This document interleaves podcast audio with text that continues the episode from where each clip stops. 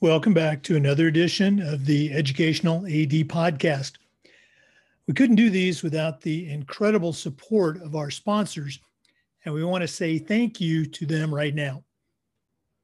First, thanks to our diamond sponsor, Varsity Brands, including BSN, Varsity Spirit, and Herff Jones. Varsity Brands, elevating student experiences in sport, spirit, and achievement. We also want to say thank you to our platinum sponsors, including Gilman Gear, always a step ahead, Camp Mobile, where leaders communicate better, Hometown Ticketing, simple and easy online ticketing, Vital Signs, bring student achievements to life, Gipper, sports graphics made incredibly simple, and Ephesus Lighting, innovating a brighter future at every level. Thanks to all of our great sponsors. Welcome back, everyone, to another episode of the Educational AD Podcast. Our guest today is Sally-Ann Rice. Sally is the founder and the CEO of PlayOn, which is a sports and recreation management software program for schools, for teams, for clubs, and camps. Sally, welcome to the program. Thank you so much. It's a pleasure to be on. Oh, well, we appreciate it very much. As you know, it's a busy time for athletic directors and CEOs, so we're going to jump right into it. We always like to let our listeners have a chance to get to know our guests. So tell us a little bit about yourself, where you grew up, where you went to school, and sports background, and maybe how events led you to the position you're at today. Sounds great. Well, I actually was born in Western British Columbia, Canada. Went to University of Victoria and got a degree in economics, political science. Had at that time the privilege of also playing basketball for 2 years for UVic, as well as crewing for their 8 women crew boat. So have a strong background in sports. But did actually then leave Canada, and I lived overseas in Australia, Japan, and France for 5 years. I was overseas. Most of that time I was working for a French investment bank, doing different types of investment work. And then I came to the Bay Area and was working at the Hoover Institution on Stanford campus, doing some work there for an economist. Okay. What happened then, which was, so it's like, well, so how did you get to where you're at? Interesting enough, I joined the startup world. I joined a company that name was Teleworld. And it was just 2 guys, great guys, coming out of Silicon Graphics. And they had an idea. And we launched a company, which is now known as TiVo, the Pause Live TV. And that got me involved in that concept of taking an idea and making it into a company. And so then after TiVo went public and I sort of moved on to my next experience, which was kids, then I actually went back to work. And when I went back to work, I had the opportunity to really help startup companies. And I started working with biotech companies. I started working with all sorts of different companies because they're all the same. You take an idea, you figure out if it's a business, and then you start to add value. And I always call it moving the football down the field, little by little every day. So that's where it got me. And then about where I am with PlayOn, I was actually working in a biotech company, and I was also coaching girls basketball. Here in Palo Alto, I found myself helping manage a girls basketball academy, which had about 150 girls in it. And we were so overwhelmed by the management of it. It was ridiculous. And I kept saying, there's got to be a better way. And I was like using Eventbrite for this and Facebook for that and TeamSnap for this. Like it was all over the place. And I just said, there's got to be a better way. And there wasn't. So I hired some engineers. We built a prototype. I brought in all of my coaches and all of the administrators and athletes that I knew and had them weigh in on this. And it's been something that's developed over time, but PlayOn is really something that was supposed to be an answer to that expensive, time-consuming experience people were experiencing when they were trying to manage their sports. Wow. I read your bio a little bit. I got to ask before we talk about PlayOn, your background in crew and rowing. Yes. I've never done it, but as a longtime football coach, I've had a number of my players go on to college, university, and they didn't play football, but they ended up on crew. And they've told me, you know, what a physically demanding and at the same time, very rewarding experience it was. You know, what was your experience with crew? You know, it is interesting to me that crew is one of those things that if you're an athlete and they put you in a boat and you've never done it before, it's a quick learn of the basics. And if you're athletic and you have endurance and you have the ability to learn, if you're coachable, you can become a rower. I'm surprised that rowing's not more pervasive in younger communities because it's just a wonderful sport. You don't have to be big and burly. You can actually just be a great athlete, but it is an expensive sport. And so for communities that are don't have the wherewithal to be able to support the programs, it's expensive. Recently read a great book about rowing in the Chicago communities and how there were some various people that brought rowing to the Black communities there and how they taught kids, especially young Black men, how to row and how that really changed their life. Excellent book. Oh, that sounds very, very interesting. Let's go and talk a little bit about PlayOn. I've heard of it before, and I went to your website, and I was very taken by your mission statement to help the athletic community thrive. I love that word, thrive, by enabling members to manage their sport activities effortlessly. In my world of athletic administration, you know, that, really spoke to me. So just tell our listeners who are mostly athletic directors, about PlayOn and what it might do for them. Well, athletic directors sort of have that that really important job that nobody gives them credit for because they are working so hard just to get the kids to the playing field or to the gym. And there's so much that has to happen just to get them there. And what we wanted to be able to do is support that athletic director, to be able to give them easy to use tools that had no cost to it. Because again, a lot of these guys are running their sports programs on a pretty thin budget. So we made it free. We made it really easy to use. And we allowed them all the tools of scheduling and communications and being able to get people to sign up and, sign forms and give them information. Instant, easy, free to use.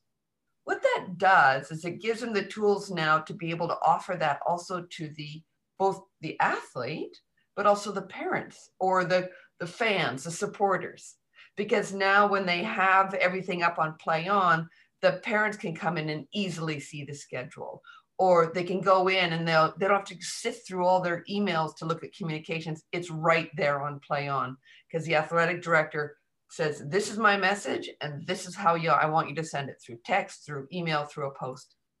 And it makes it a lot easier because this is the internet age. And, you and I are maybe a little bit of relics where our communication has been something where we see it much more in a message to message, where we go to emails, but emails are something that the next generation don't use as much. So what they want to be able to do is, if I'm a younger athlete, a millennial, I want to go, hey, what time is my game? And I want to go find it. I want to go find it into a place where I know it'll be. And I can see all the communications right there. I don't want to have to sift through my emails. And so this allows that high school director to easily set up their communications so that, yes, if people are still old school and they want to get an email, they've got the email. But now also he's got a place to post all the communications that are necessary to say, hey, game is canceled, or we've moved the game, or, whatever it's going to be, or even just a marketing thing like, don't forget about the game. Come out and support your team. you know, it sounds very, very cool. And I know you've got, you know, clients across the country that are utilizing it. Share, you know, maybe at least one, maybe one or two examples of some really cool applications that, you know, either an athletic director or an organization has used this to service their stakeholders. Well, you know, we see it with athletic directors because they have, so they've got basketball season and football season, they've got boys and they've got girls and they've got varsity and they got JV. And what we find with the athletic directors is sometimes the communication just goes directly into one team, but most often than not, it actually needs to go across all the different teams. And it's a reminder of, hey, don't forget who we are as an organization. What is our school's brand? What do we stand for? Come out and support your team. Then there's a messaging that goes directly into the team that says something like, don't forget we're home team, so we're white. The connectedness of the athletic director to his whole community is really important. And like I say that again, they're the unsung hero of the programs because they're the ones that have to go out and get everybody to get involved, everybody to get excited, everybody to show up. And I know that the athletes are there to play and to win, but without a really good organization and a connectedness of that leader, the athletic director, to their community, it's kind of a hollow experience. I see where you're coming from. And I wanted to add, you asked me one specific question. I love this group up in Washington State. There's a group up in Washington State that the athletic director came to me and he says, I don't understand computers, but I really want to. And I said, we're going to make this so simple for you that you won't have any problems. And we set it up. So it also, by the way, they have a school website. And we just plug into their school website in the backside. So now he can control everything through the back and he can put up the schedule and everything. And he is, you know, he's 62 years old. He has never been a computer person, but he's all of a sudden become this big techie guy because everybody thinks, wow, look what you're doing. And it cost him zero to implement it. And so he's a star to everybody. And that's what we want to do. We want to make those guys feel really enabled. Oh, that's very cool. Thanks for sharing that. I kind of skipped over myself. You know, obviously your background is quite varied, both athletically and in the business and the tech world. In our business of athletic administration, we always talk about the importance of leadership and mentorship. Yes. And I'm just always curious, who are some of your mentors, either coaches you had growing up or people that you've worked with or worked for? The expression I like to use is I still hear those voices in my head of my mentors when I'm talking to coaches or kids or parents. So whose voices do you still hear? Well, you know, so that's a really good one. So I had a coach when I was in high school. I was a fairly decent basketball player. And we had been successful in my senior year, and we were going to go to the state finals, essentially the state. It was our provincial finals. And I was not being a good leader, right?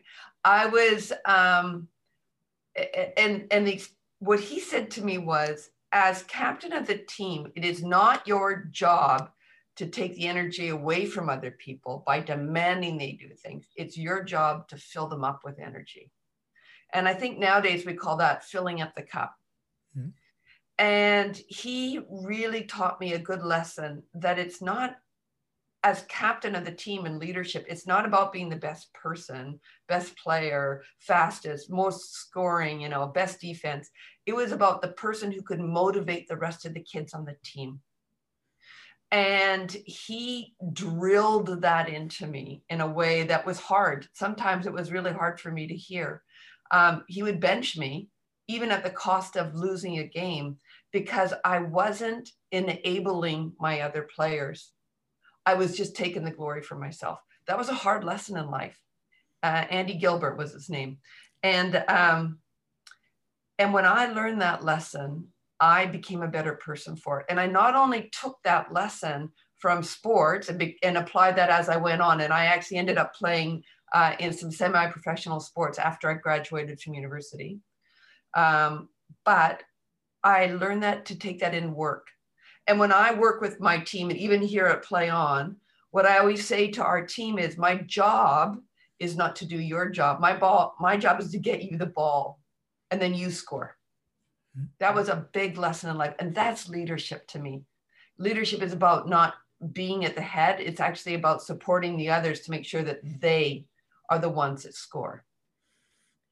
That's a great story. And again, I'm the Adelaide director of a private school. And so our parents are, you know, in the business world, professionals, et cetera, and in talking with them, you know, they just are always sharing that their world is very much team oriented and, you know, trying to get the best out of each other. So it's great to hear those parallels. Right? Yeah. And if I could add one last thing, because this is important. I have also been, I've been in every role. I've been, you know, leading a program. I've been a coach. I've been an athlete. I've also been a parent of kids. Mm-hmm. I've got three children of my own who are all graduated and moved on to high school or to university. I would ask every athletic director to also check in with his parents about, what does it mean to win, right? What is success for your program? Because I think that what we sometimes hear in our head is, the narrative of the professional world. And so we see a lot of kids who are shooting for that professional route of sports, which is fine. I mean, it's great to have aspirations. But when you have 10 kids on a team and only one of them is good to even think about that route, and you set up success as being a scholarship, then that means that 9 kids fail. So I always say to athletic directors, what you have to do is get buy-in from your whole community, the players, the parents, the other coaches, everything else like that, is what is success for your program? And I think the best success is making better people, right? And then also making sure that they love the game, whether they get a scholarship or not, right? One of the things about the vision of PlayOn, and one of the things that we feel very strongly about, is we've created a software that is about encouraging lifetime participation in sports. PlayOn is not just for athletic directors, it's also for recreational districts, so that they can use it to be able to encourage and support people like you and me who still got some game, and I still play basketball. And so encourage those people to get out and play. That's kind of what I'm always about. Athletic directors' jobs are hard enough as a day with all the things that they have to do. And what it is really helpful is when they say, look, my job is to make sure that our coaches are creating good people through sports. And I think that's a key. And I see so many great coaches doing that nowadays, and power to them. Yeah, I'm so glad you shared that. Just and I'll go and comment on a couple of yours. The parent piece, you know, I'm currently part of a team that's writing a new course for our national curriculum, and it's called Partnering with Parents. And one of those components is, you know, making sure you communicate what your program's philosophy is. If your philosophy is to, you know, send kids to college and, you know, win every game and win a state championship, you know, that's okay, but make sure you've communicated that to the parents and the kids so they understand it. Our philosophy at our school, and we're very successful. We have won quite a few state championships, but our philosophy is very simple. It just says, we want every kid to have a great high school experience through athletics. And, you know, that includes games and winning and sometimes not winning, and practice and bus rides and everything else. But we're very upfront with our parents and our kids. Yeah, we want to win, but that's not our goal. The winning is a byproduct of doing all the other things right. Coming to practice, working hard, supporting your teammates, you know, all the things that you talked about. So might have to get you on our writing team for this new course. That's great. You know, Jake, I really, it's so great to hear that. Because one of the things that we always talk about now is, especially in education, and I do actually work with some educators here, is the goal is to win, right? Like, and in life, the goal for me with my relationship with my husband is to have a great relationship. That's winning to me. The goal in with my relationship with my kids is that I've given them the skills to win in life. Winning is something that we all want to do. But I also really think that what you're saying is you got to have the tools in place to win. Mm-hmm. And so learning resilience, learning how to compete, which means also learning sportsmanship and learning all those things, communications, all those different things that come along with it are the reason that I feel that sports programs should not be extracurricular. I want them to be co-curricular. You've stolen my phrase, yes. Oh, there you go, hey? I think that we learn so much through sports when we are younger that has nothing to do with actually how to shoot a basketball or how to throw a football. It has to do how to be a good teammate, how to fail and then learn from that failure and come back and be a better person, how to communicate properly, how to train, how to apply yourself, all those things. And I know that educators who are teaching chemistry and mathematics, and they're teaching the same skill set, but there's no place to learn resilience as well as sports. Kids today, if they fail a chemistry test, they are devastated. And they just typically will say, oh, that's no longer my major. But when you fail a game and you get thumped in a game or you lose by 1 point by game, you learn like, well, okay, so what did we do right? What did we do wrong? It's not the end of the world. You just come back. And so there's no better route to learning resilience than sports. Sorry, I'm on my pedestal now. It's, apologies. I'll send you the PowerPoint. You've hit about 8 out of 10 of the things I share when I speak to schools about building a championship program. And it's not about, winning those games or titles. It's about all the things that you just mentioned. That's how we become champions. So no, thank you so much. We've been asking our athletic directors to describe what's happening in their area with regards to COVID. And I know you're not at a single school, but can you share with us what's happening in California right now, what's happening in the Bay Area as far as maybe return to school as well as return to play? So I can actually speak across the country and even across North America, because we have a lot of Canadians that use the PlayOn platform as about 15% and 85% is American. We do have a couple over in Australia and different places as well too. What we see going on is the advice that was given by the CDC, which was cohort your groups. So I would actually say back in March, you're right. Everything came to a screeching halt while everybody figured out what was going on. They're like, okay, what does this mean? And so athletic directors and directors of recreational programs, everybody said, stop right now, shut down, which we saw that happen. And then we started to understand what this virus does and how we don't need to necessarily shut down all the programs. We need to adjust. And so that is actually what we've seen a lot of programs as they're coming back into engaging the kids again, is saying, how can we adjust our programs so that we can get kids back into active participation?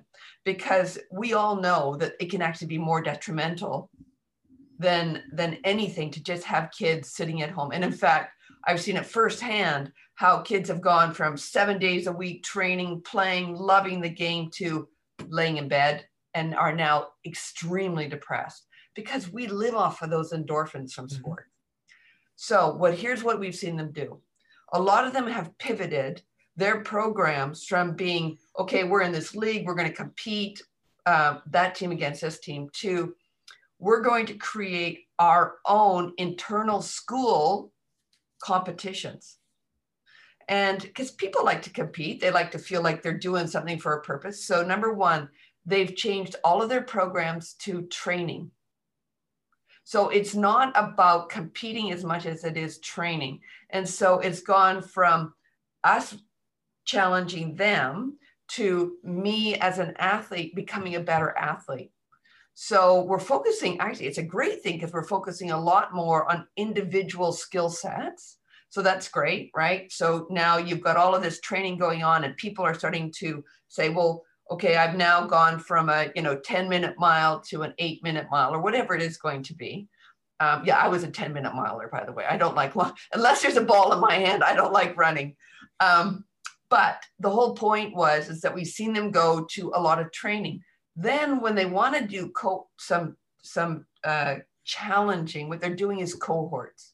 And they're doing it in a really responsible way where they'll say, we're going to play these 4 teams only, and we're just going to keep playing them over and over and over again. And everybody, as they come into that experience, will agree prior to that, that they will be temperature tested before every practice. Anybody that's sick, whether they're your best player or their worst, sit it out. And we've seen a lot of success with that. And so we've seen these cohorts, or also known as pods, actually working. I actually, just so that you know, that everything that we've seen happen comes back and it fits the story of what the government is saying to do in sports. They put a lot of effort into saying, look, we know it's gonna, everybody wants to come back. If you're gonna come back, do this. And there's a lot of good advice for them. We even have we have a thing called PlayOn Stories. And you can actually check it out there. We actually have all the links to the reports on how do I come back, set up cohorts, set up training, and that's working. And I really actually think that that's going to be, as every good athletic director knows, you can't keep kids from not wanting to play. Mm-hmm. And that's what sports are, getting out, getting physical, doing exercises, just do it safely. Mm-hmm. And again, I appreciate you sharing that. It's just been interesting to see the wide variety of responses from, governors and local health departments and school districts. Here in Florida, we delayed the start of fall sports for a month, and then even when they started up a month later in August, we still had parts of the state, particularly down in the Miami area, that are just now getting back on campus. And so it's just been, like I said, it's been a whole new world, but it's interesting to see how things are going to move forward for us. Go ahead. That's right. Well, I was just going to also say is that that is both children and adults that we see here in California are actually playing a lot of sports outside, right? Because we can. You asked me about California. One of the things I definitely noticed is that people have moved their basketball training outside, their volleyball training outside, as much as they can be outside, they're doing it. Because we know that being outside is so much better. Mm-hmm.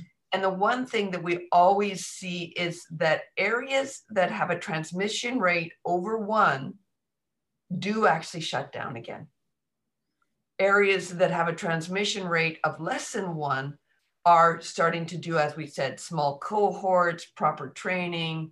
We actually think that kids and coaches and everybody are getting used to, just being able to pull up and down their masks when they come in together and they're within, we always say a reach, up goes the mask.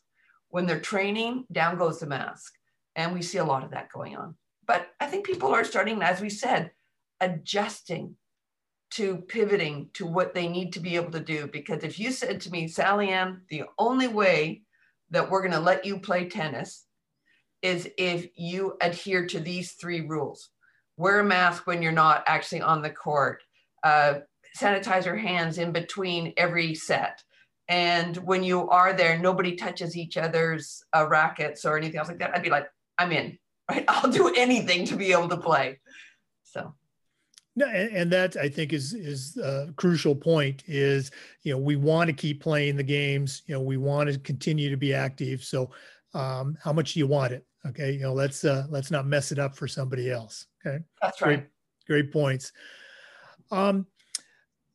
Another question we've been asking our athletic directors is a little bit more global. When we started doing this back in late June, you know, the events of this spring in Minneapolis and Atlanta, and then recently in Wisconsin, you know, we're still, you know, front page news. And just this whole idea of, you know, social justice, social awareness. I've been asking our athletic directors, what are some things that we can do with our stakeholders, with our kids, our coaches, our parents? What are some things that we can do better in this area of social awareness? I'm curious as to your thoughts. Well, first of all, I'm a white, probably considered privileged female. So first of all, I want to apologize, right? Because I think there has been a lot of social injustice built into the system for years. I don't think it's my fault. I don't think it's your fault per se, because I don't think we are intentionally treating people differently. But I do think that if you are really honest with the truth, is that there are a lot of social injustices, not intentional, it's just the way the system's played out. So sports is a great leveler in some ways. And this is what I always say to folks is that one of the other things about sports that we don't talk about that you learn in chemistry class is you learn respect, right? Sports teaches you respect for other people's abilities. And if you are, like when I play tennis and I get beat by somebody who's better than me, I got respect for them. So in sports, it becomes a real level playing field for learning how to respect other people for their abilities. And this is a place where sports, especially with the fact that a lot of Black African Americans, Hispanics in soccer, all those different things have the ability to come out and be leaders and create an environment of showing leadership so that kids can see other people respecting them. And there's a great line in that book that I was telling you about before about the Black African-American rowing crew. And it was in the book, they say, if you can't see it, you can't be it. So Black, African, Hispanic, Brown, whatever, diversity leaders have the ability to actually be leaders and speak on issues. I'm not going to move the needle, but if they come forward and ask to be treated with respect, I think it's a really big move. Now, there's an interesting one that in my tennis world, again, I'm also now a tennis player. There was a young lady who won the US Open. That is actually of Japanese descent. And I have a lot of respect for the fact that she came out and said, yes, I'm Japanese. It's not our immediate image of what a Japanese person would be like, but her voice and speaking out as somebody who's a leader in sport and speaking out for social equality was powerful. And I just really encourage people to use those voices to encourage that we all try and speak the truth and give each other a level of respect which is deserved. Good stuff. You know, we talk about respect a lot. Well, Sally-Ann, this has just been great, you know, listening to you, getting to know you a little bit, but we're not done yet. Okay. We always like to wrap up with what we call the new athletic director's toolbox. Now, you know, again, you've been in athletics for most of your life at a lot of different levels, participant, yeah, coach, parent, CEO. But now I'm going to task you with sending out a brand new athletic director on their very first job, but I'm only going to let you put three things in their toolbox. What three things are going to go in Sally-Ann Rice's athletic director toolbox? Virtually or emotionally, or what are you talking about? Yes to the question. You know, what three things are you going to put in there? We've had all kinds of answers. So. Oh, wow. Gosh, where to start? Hey, number one, obviously, is I would put their PlayOn platform in their toolbox. Of course. And Jake, your community, if they want to reach out to me directly, I'd be happy to walk them through and make them successful on the platform. We have a team here of people that sole job is to make sure that our customers are successful. That's it. Let's go ahead and address that right now. How would someone listening to this, what's the best way for them to get in touch with the folks at PlayOn?